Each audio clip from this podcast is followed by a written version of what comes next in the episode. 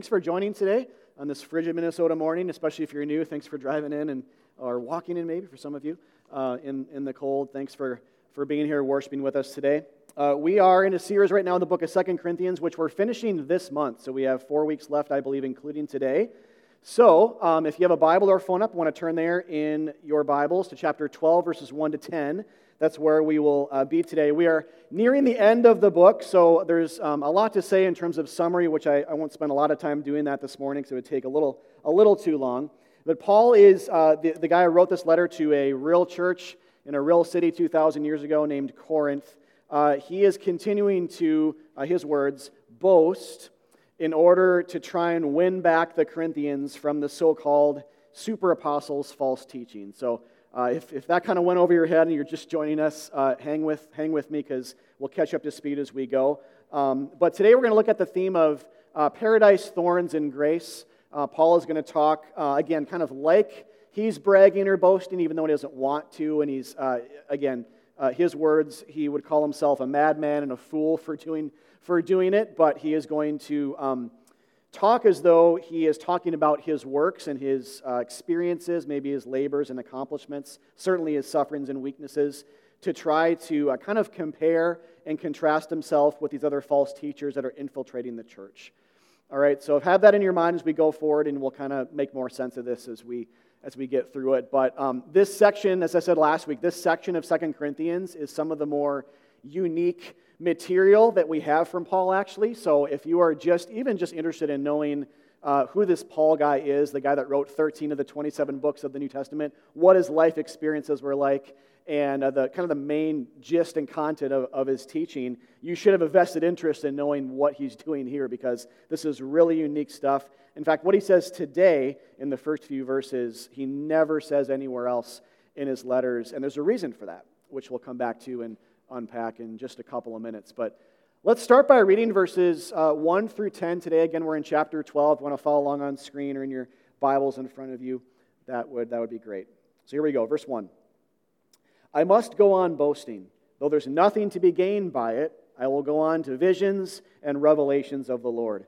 I know a man in Christ who 14 years ago was caught up to the third heaven, whether in the body or out of the body, I do not know. God knows. And I know that this man was caught up into paradise, whether in the body or out of the body, I do not know. God knows. And he heard things that cannot be told, which man may not utter. On behalf of this man, I will boast, but on my own behalf, I will not boast except of my weaknesses. Though if I should wish to boast, I would not be a fool, for I would be speaking the truth. But I refrain from it so that no one may think more of me than he sees in, in me or hears from me. So, to keep me from becoming conceited because of the surpassing greatness of the revelations, a thorn was given me in the flesh, a messenger of Satan to harass me, to keep me from being conceited. Three times I pleaded with the Lord about this, that it should leave me. But he said to me, My grace is sufficient for you, for my power is made perfect in weakness. Therefore, I will boast all the more gladly of my weaknesses, so that the power of Christ may rest upon me. For the sake of Christ, then, I am content with weaknesses, insults, hardships, persecutions, and calamities. For when I am weak, then I am strong. Okay, so t- today's passage kind of um, outlines itself pretty neatly into this third heaven idea, which we'll talk about first and what we learned from that. But then it's obviously all related. So he kind of goes into this um, idea of what he, what he learned. So, what Christ taught him through the revelations, but especially through this a thorn, he says, this thorn in the flesh that he gets to keep him from being conceited about the, the revelations. So we'll, we'll get to that and spend a little bit more of our time, at least emphasis wise, on, on that. Let's start with the third heaven or paradise. So it's kind of uh, synonymous uh, terms or ideas here. Some just initial comments on this. First, just for clarity, the man that Paul knew who had these visions and who was tempor- temporarily caught up to the third heaven and paradise is Paul himself. So, at first, when you're reading, you might wonder who this other guy is. Paul says, I know this guy who has this experience, and, and blah, blah, blah. But, it, but he comes back in verse 7 by saying that he's linking himself with the revelation, revelations and visions and how God humbled himself, uh, humbled him so he wouldn't get conceited about those same visions. Because very few other Christians had gotten this type of insight into heaven from God. That might go without saying, but this is actually not commonplace. This was quite rare. And so Paul is saying uh, that he received this thorn to keep him um, grounded, essentially. He's probably talking in this other man language uh, to start in the first couple of verses because he's trying to distance himself from it and not centralize it or boast in it. I'll, I'll get back to that idea. That's actually pretty important. I'll come back to that in, in just a minute.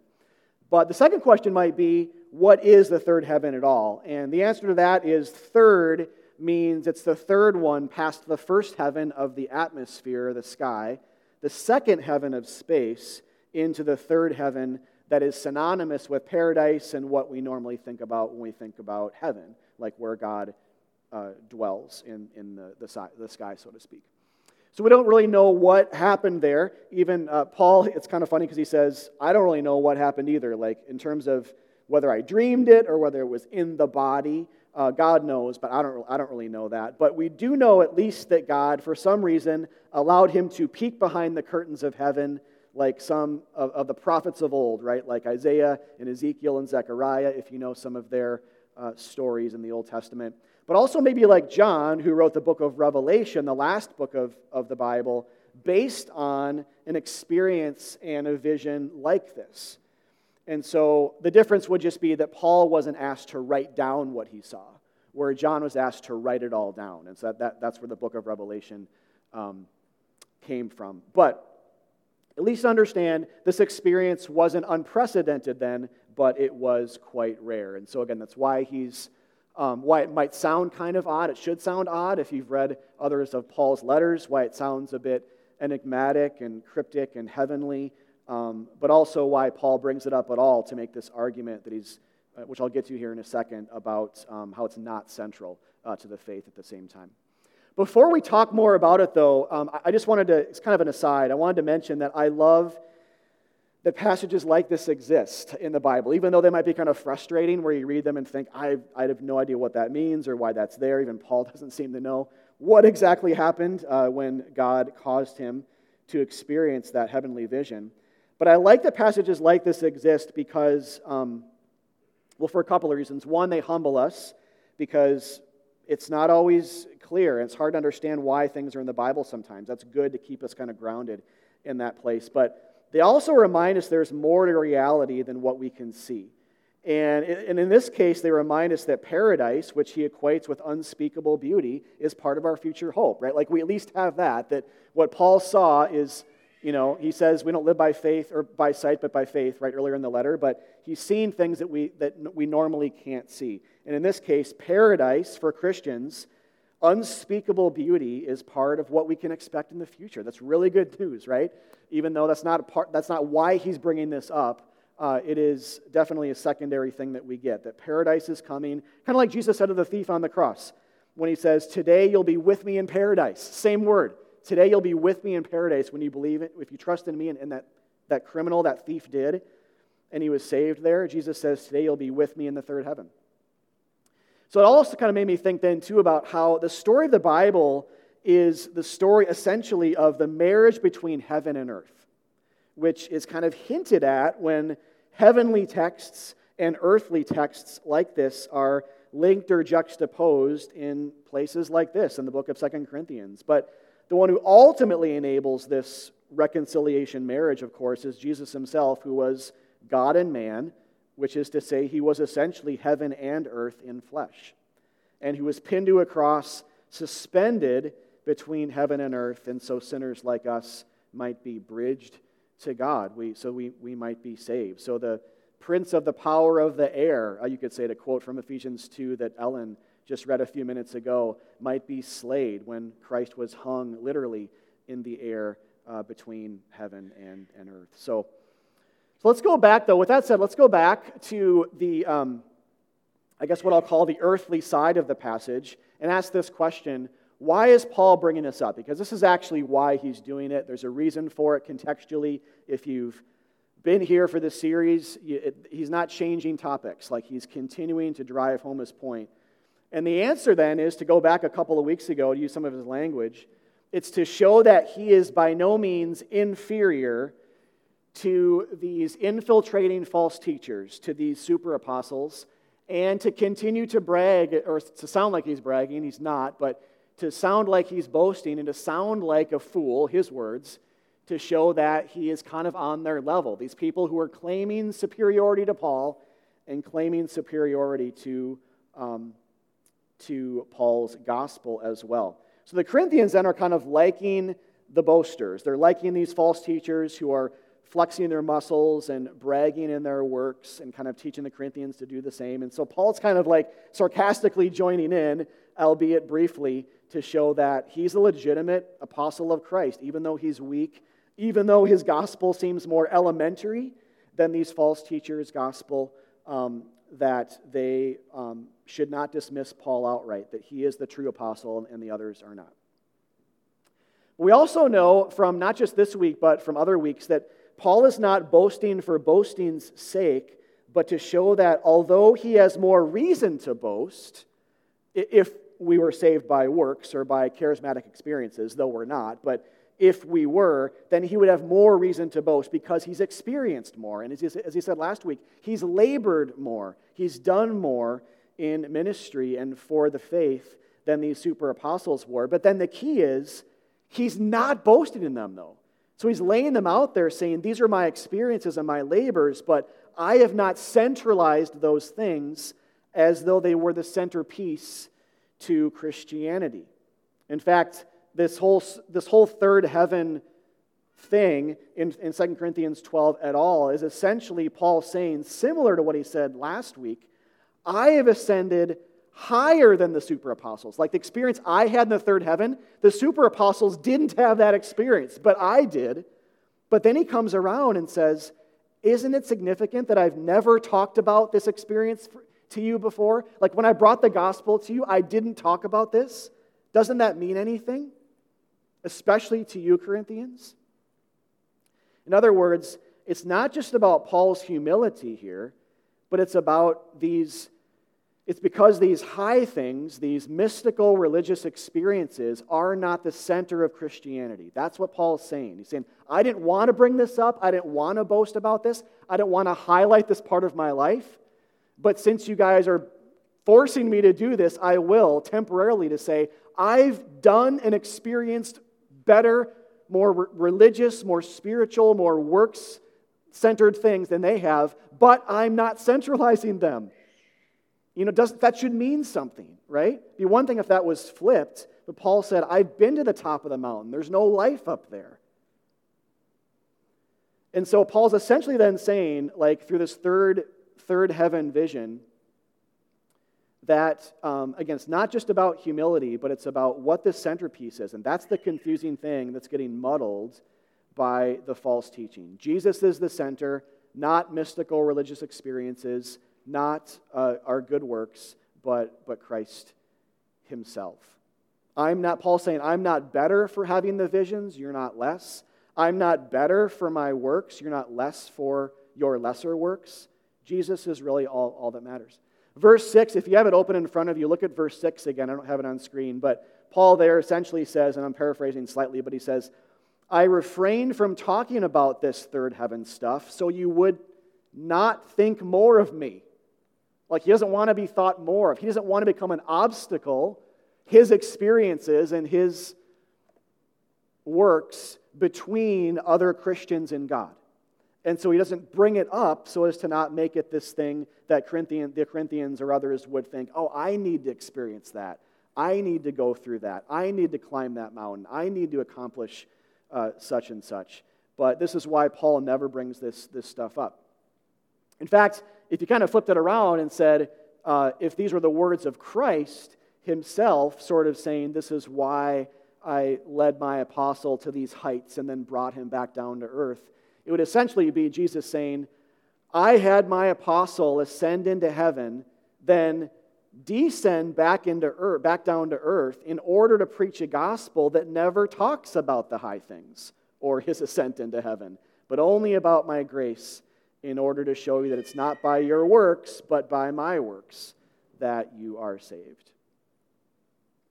On a related note, I think that it's interesting that Paul mentions the phrase in verse 4 um, he said about the third heaven, he saw things or he heard things that cannot be told, which man may not utter.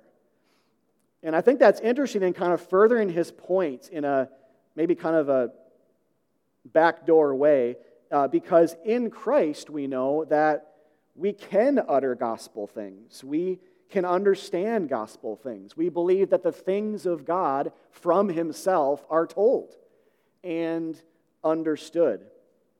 In other words, Christianity is not ascending to the third heaven, but rather God coming down from the third heaven to us, to take on flesh, to become like us, in order to speak a heavenly language of grace in our language. That, that's basically a way to use Second Corinthians language to talk about the gospel. Even though Paul had this ascension, that's not the gospel. The gospel's not becoming a better version of yourself, it's not climbing a ladder. It's Christ coming down the ladder. It's the third heaven coming here and personified in human flesh as the Son of God dying on a cross for our sins, right? So then I think one lesson that we can glean from this is, you know, if our the way we, you know, kind of position Christianity or summarize Christianity or live out Christianity, if it's too veiled behind too much of a language barrier or too many hard to understand doctrines or too heavenly of ideas and too many impossible to keep laws, then it's possible we're succumbing to the same temptation the Corinthians were in adding to Jesus. And that doesn't mean that Christianity, like true Christianity, has no mysteries or anything hard or you know that it doesn't have anything hard to understand or any bearing on our lives. It doesn't mean that. It just means that at the core Christ has solved mysteries. Christ has made things clear. He has revealed God to us in a way that children can understand. He has not laid a heavy burden on us, his words, right? From Matthew 11. But instead, he has died for us to help us walk upright.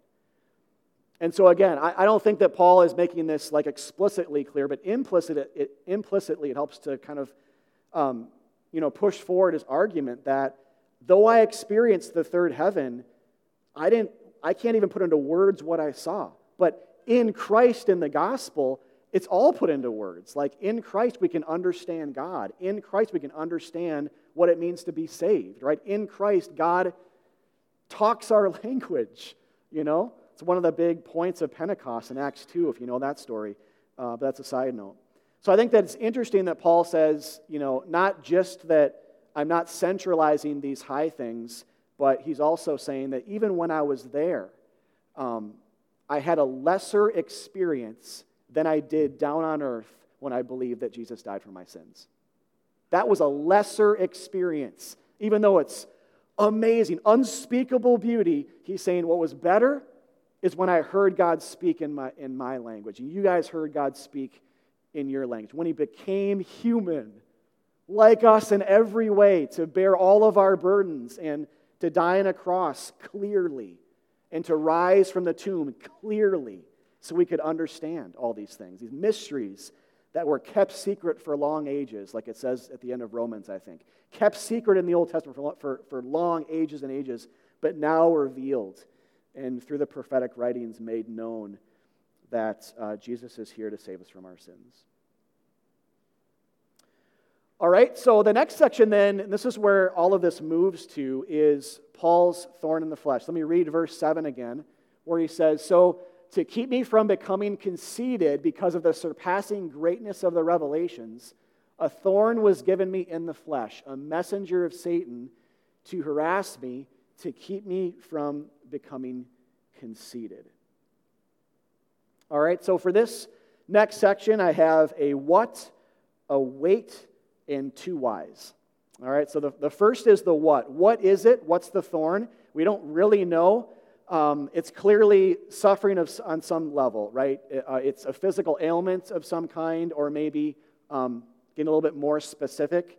Uh, it could be just persecution. Uh, when he mentions a messenger of Satan, we know that Satan's MO in part, is to harm Christians, to war against them. And so um, this could imply that the thorn was simply persecution for his faith. We know this is a huge part of Paul's life, right? uh, even in this letter, uh, lots and lots of persecution, simply being hated for simply just being a Christian, um, being misunderstood by other Christians, even inside the church too, but warred against by other uh, non Christians. You actually see, too, at the end of the um, section in verse 10, he says, For the sake of Christ, then, after saying all this, for the sake of Christ, then, I am content with weaknesses, insults, hardships, persecutions, and calamities. So it's kind of like he comes, comes around the argument, right, to say that I'm content in Christ. I, I was, you know, given this thorn to ground me in Christ alone and in his grace. And so um, I think that if you bring in verse 10 to kind of define what the thorn is, we see that it's insults, it's just hardships, it's suffering, persecution. So that might go without saying, but uh, it is kind of a big question that we understandably usually bring to this passage, and we don't totally know, but we have a rough idea. The weight would be uh, weight.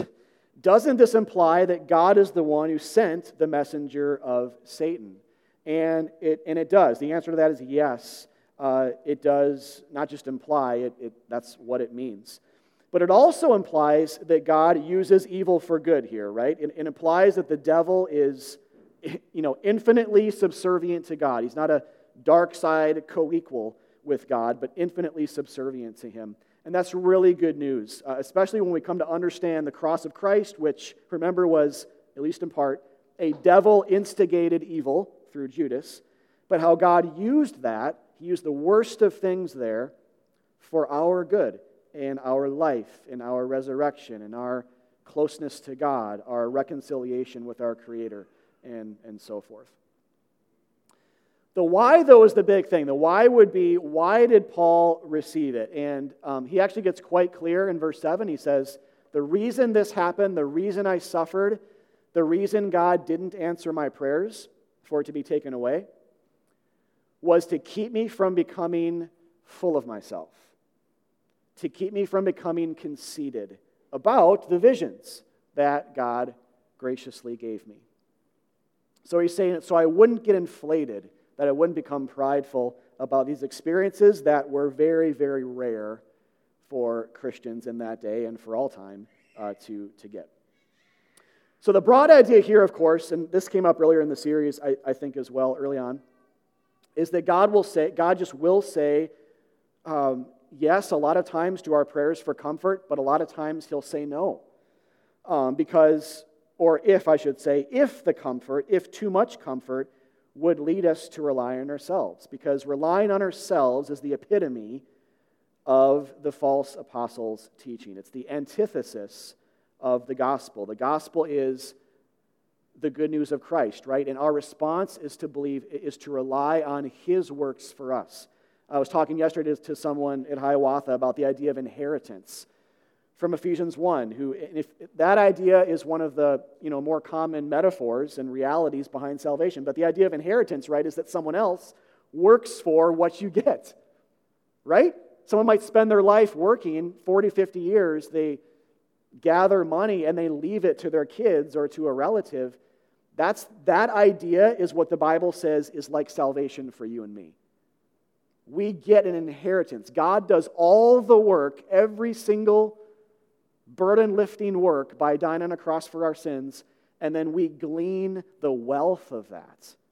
We glean the comfort of that. We glean the hope, the security, the, the security of an eternal future we get because of what he did.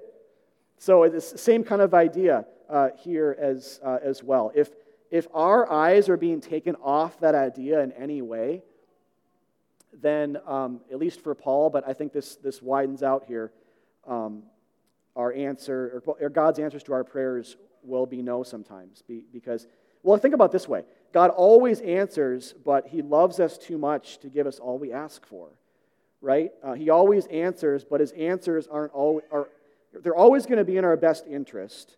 Uh, because he, but he always has the perfect long game in mind, and we never have the perfect long game in mind.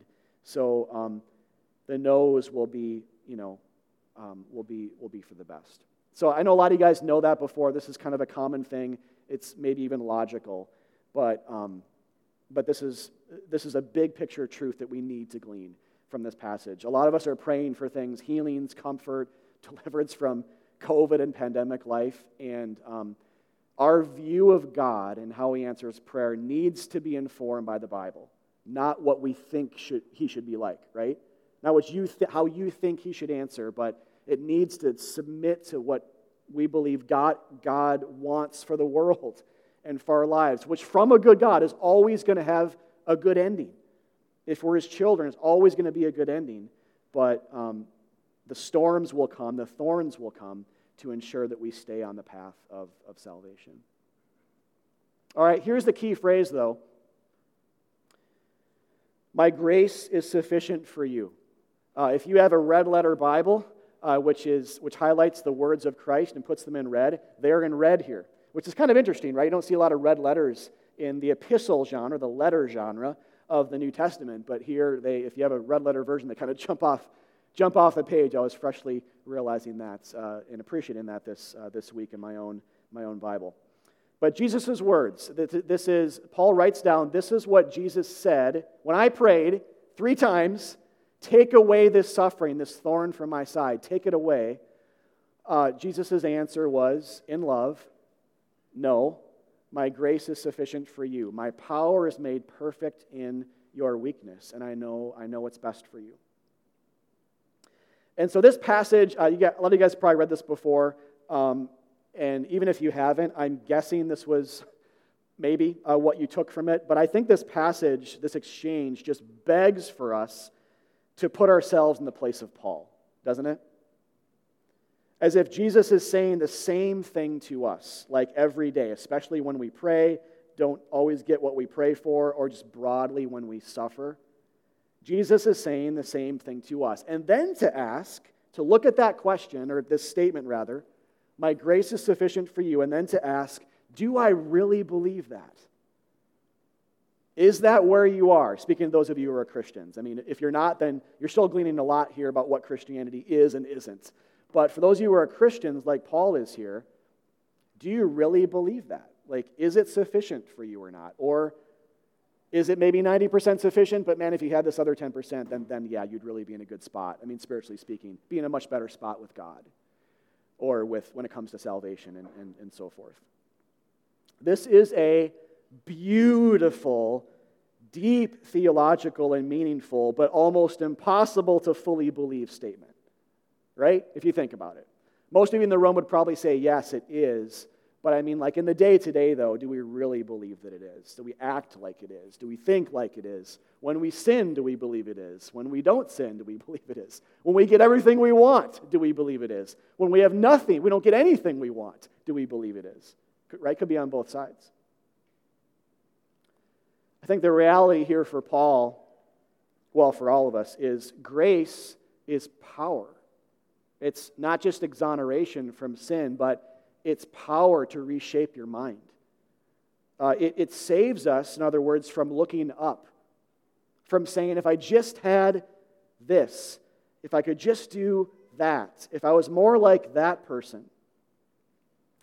And it also saves us from looking down because conceit has to do with superiority, right? It saves us from saying, I have ascended. I've been a good person. I've done more than this other Christian. I've shared my faith more. I've given more to missions. I've pursued spiritual disciplines more, etc., etc., etc. This statement idea, an idea, if you believe it, destroys all those ways of thinking, right? It doesn't even in the slightest allow for those ways of thinking because we can't compare ourselves, right? The, the grace of God becomes sufficient and all encompassing, and we don't not only need anything more, but we can't take any pride in what we've accomplished. Instead, again, Jesus' grace, meaning his love, meaning his death and resurrection, the, the undeserved merit and favor we have with God that was purchased for us and accomplished on the cross, all of that is sufficient. It's all we need. We don't need to add to it. And I, I think, I think here for Paul, too, uh, that we see this in verse 7 that the messenger of Satan maybe also, not just with physical attack, but even for Paul, it may have had to do with, and probably did, right, with theological temptation. Like Paul saying, I would have been too prideful. I would have been tempted to think that the visions were necessary to have on top of what Jesus did for me if I didn't have the thorn. That's the whole like flow of logic there, right? So even Paul's saying, I'm telling you guys this, but I'm not better than you. I'd be in the same spot without the thorn. I too would be starting to dance with the idea that my works and accomplishments are what keep me saved. Paying God back with good deeds is what keeps me in the boat, keeps me in, keeps me on the straight and narrow. I'd be there too, but I received a thorn to remind me that that's, that's not true. Or to think about it from Jesus' perspective, you know, it's like Jesus is saying to Paul, Oh, now you think that you also need revelations? You also need visions of the third heaven?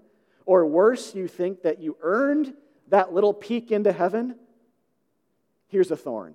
I love you. That's like, that's like Jesus' response, you know, through all of this.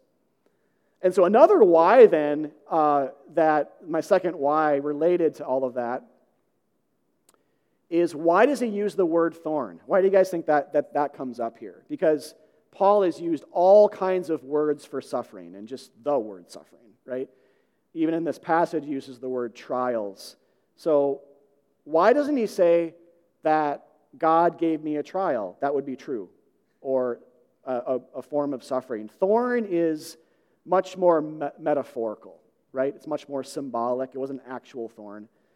So, what does that mean? And um, if you're new to the Bible, what, one of the best things to ask when you come across things like this is what does the rest of the Bible have to say about that term or idea uh, or, um, or theology that maybe clarifies what's, what's happening here. And so in this case, we would ask, where else does thorns come up in the Bible? And is Paul kind of hearkening us back to that in a way to help explain his experience here? And I, I think that's in part what he's doing. When we do that, though, thorns come up uh, very early in the Bible. Some of you know this in Genesis 3, uh, after sin comes into the world.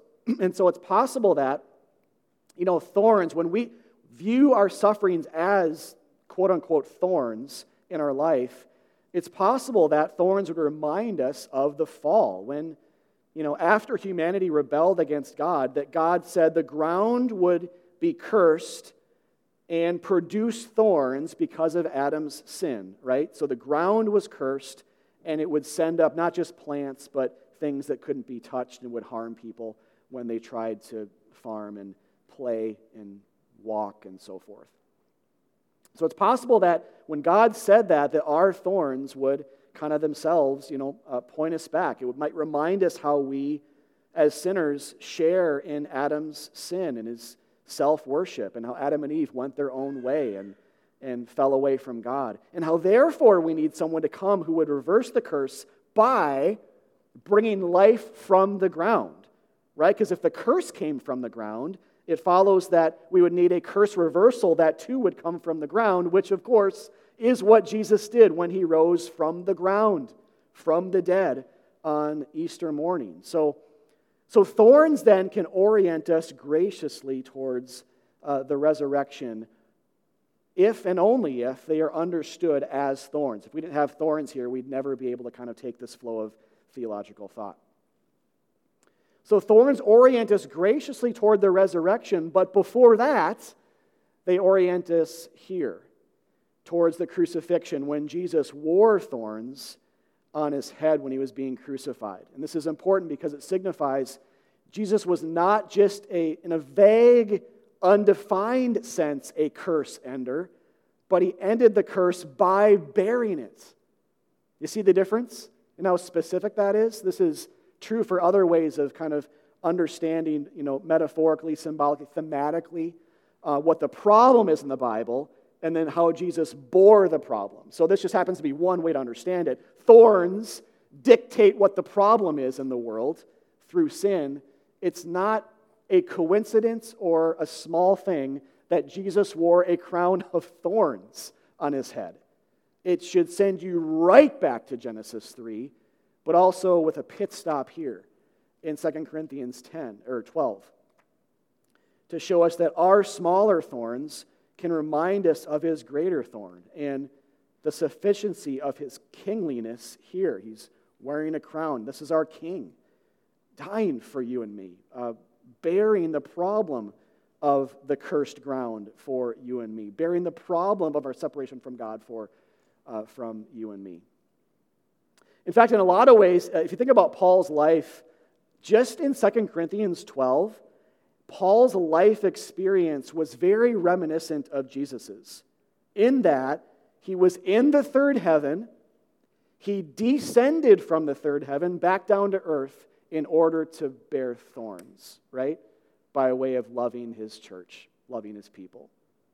That should scream Christ symbolically to us. And this has been important in this letter, too. Some of you are maybe brand new today, uh, but if you're not, hopefully you're seeing this just gong being rung over and over again. Now, Paul is saying, it's not just my preaching, it's my very life experiences that scream the sufficiency of grace to you. It's not just the content of my preaching, it's the fact that I was in the third heaven like Jesus, and I descended like Jesus, and I bore thorns like Jesus, and I love the church like Jesus. That is enough. That's all you need.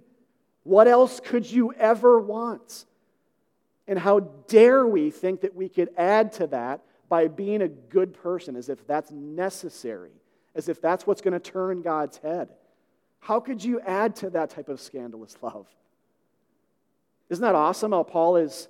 He's giving the full 360, but from two sides. Like it's a double sided thing where he's not just preaching in love to them, it's not just the content of his letters, not just the pen to paper, but it's his whole story that starts to show over and against the super apostles' false message that it's the simple descending of God to earth to become like us to die in our place that, that, that we need. That's it. That's grace. And to know that, to ruminate on that, is the mark of a true believer. It's communion in a word, it's daily Christian living in a phrase. And so I want to bring us back then to the question. This is actually my question. If you, if you remember in the passage, does Jesus ask the question to Paul? It's not in form of a question, is it? He just states it. But the question's a good, it's a good angle on it. So let me start with this. Is the grace of God through Jesus Christ for you Christians, is that sufficient for you today? I'm not talking about yesterday or this morning, but I mean right now in this very room not tomorrow or next week. This is daily bread type question and gospel teaching for, all, for me too, for all of us. Is right now the grace of God enough? Is it sufficient? And not to be deflating here or anything, but all of your answer to that, to that question and mine, all of our answer is at least in part no. Like, it just isn't, you know? Like, it is in the sense that if you're a Christian, you believe that, right? But in the day to day, in the practical, um, it just it's a slippery thing. It's hard to hold on to it. Um, I was talking to Aletha, and my wife, about that a little bit last week or two weeks ago, but just how hard it is, you know, just to believe that Christ is enough sometimes. And um, when you look at your life, like after you sin, you know, after you don't, like I said before, after you get, get what you want, after you don't, you know, do you compare yourselves to Christians? Um, the list goes on. But a sub question to this would be what else do you think you need to do? And if you have any answer to that question that's not nothing, it's too much. Another sub question would be what else do you think needs to be done for you? And if you have any answer to that question other than nothing, it's too much. And so Jesus then says, not is my grace sufficient for you to people who have a hard time with this idea, right? But he has, he has a much more gracious thing to say. Remember what he said? He just says it. He says, My grace is sufficient for you. It just is. Jesus says, My grace is sufficient for you, even when you don't believe it is. See, it's not a test. Jesus is saying, My grace is what I've done is, even if you can't fully comprehend it or don't always apply it to the heart. It is today. This is what he's saying to Hiawatha Church today. to all of us is My grace, my death, and resurrection is sufficient. Do you believe that? Do you believe it? But this, I think, is what Jesus says uh, in a more all encompassing way. He says, Christian, my grace is sufficient for you, even when you don't believe it. You don't need the high visions. You don't need to bear the burdens. You don't need to observe the law. You don't need to be strong. You only need my saving grace. Let your thorns point to my thorns, my greater thorns that I bore in your place. Let the third heaven come to you. Stop trying to ascend, but instead receive me, and you will be saved. Let's pray. Father, thank you for this passage. Uh, thank you that it is a uh, stark reminder that there is absolutely nothing we can do to save ourselves and nothing we can do to stay saved except believing in the gospel every day and nourishing ourselves on it like bread and wine. Help us to do that now in commemoration of your death, to proclaim your death. 1 Corinthians 11 says, Proclaim your death until you come. And we pray it would be soon. In the meantime, uh, God, keep us saved, keep us on the straight and narrow, keep us in the fence lines of truth, and protect us from hopping over them. In Christ we pray. Amen.